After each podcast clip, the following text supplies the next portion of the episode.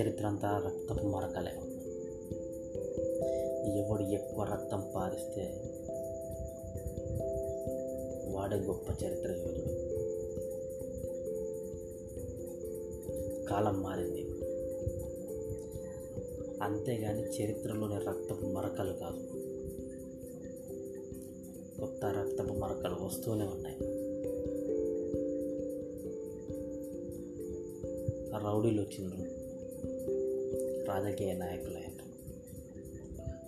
వాళ్ళు చరిత్రలో ఉండడం కోసం ఎన్ని తల్లైనా తెగ నరుకుతారు.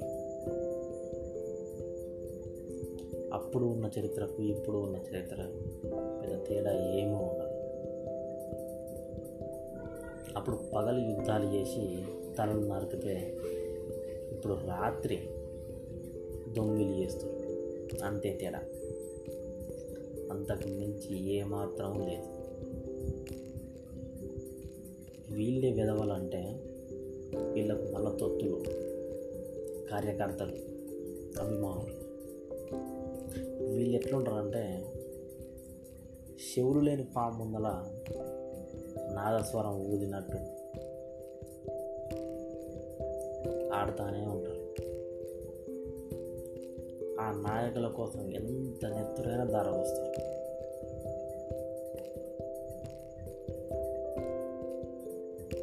చరిత్ర అంతా రక్తంతో నిండిన కావాలంటే దానికి ఇంకాస్త రక్తం పూస్తాం. ఇంకా కావాలంటే రక్తమైన దారం పోస్తాం. అంతేగాని రక్తదానం మాత్రం చేయం.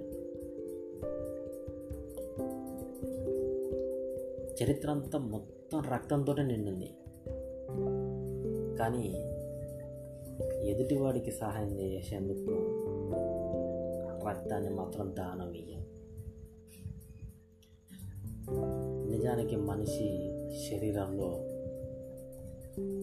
నాలుగు లీటర్ల నుండి ఐదున్నర వరకు మనిషి బాడీలో రక్తం ఉంటుంది. యాభై కిలోల పైన ఉన్న వారికి నాలుగు లీటర్ల కంటే పైన డెబ్బై కిలోల పైన ఉన్న వాళ్ళకు ఐదున్నర లీటర్ల కంటే ఎక్కువ ఉంటుంది. అయితే మనం రక్తదానం చేసినప్పుడు మనకు దాదాపుగా త్రీ ఫిఫ్టీ ఎంఎల్ తీసుకుంటాం. అంటే పావు లీటర్ కంటే కాస్త ఎక్కువ.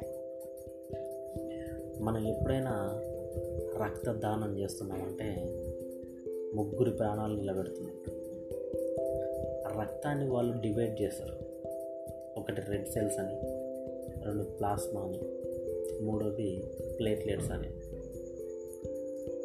ఎవరికి ఏది అవసరమో వారికి అది ఎక్కిస్తారు. రక్తదానం చేయడం వల్ల మనిషికి క్యాన్సర్ అనేది రాదు. హార్ట్ అటాక్ అనేది రాదు. కొలెస్ట్రాల్ పెరగదు. బాడీ లోపలికి ఫ్రెష్ బ్లడ్ సెల్స్ అనేవి ప్రొడ్యూస్ అవుతుంటాయి. అలాగే బాడీకి కావాల్సిన ఐరన్ అనేది ఇంక్రీజ్ అవుతుంది. ఇన్ని అడ్వాంటేజెస్ ఉన్నాయి. అందుకనే వీలైతే రక్తదానం చేయండి.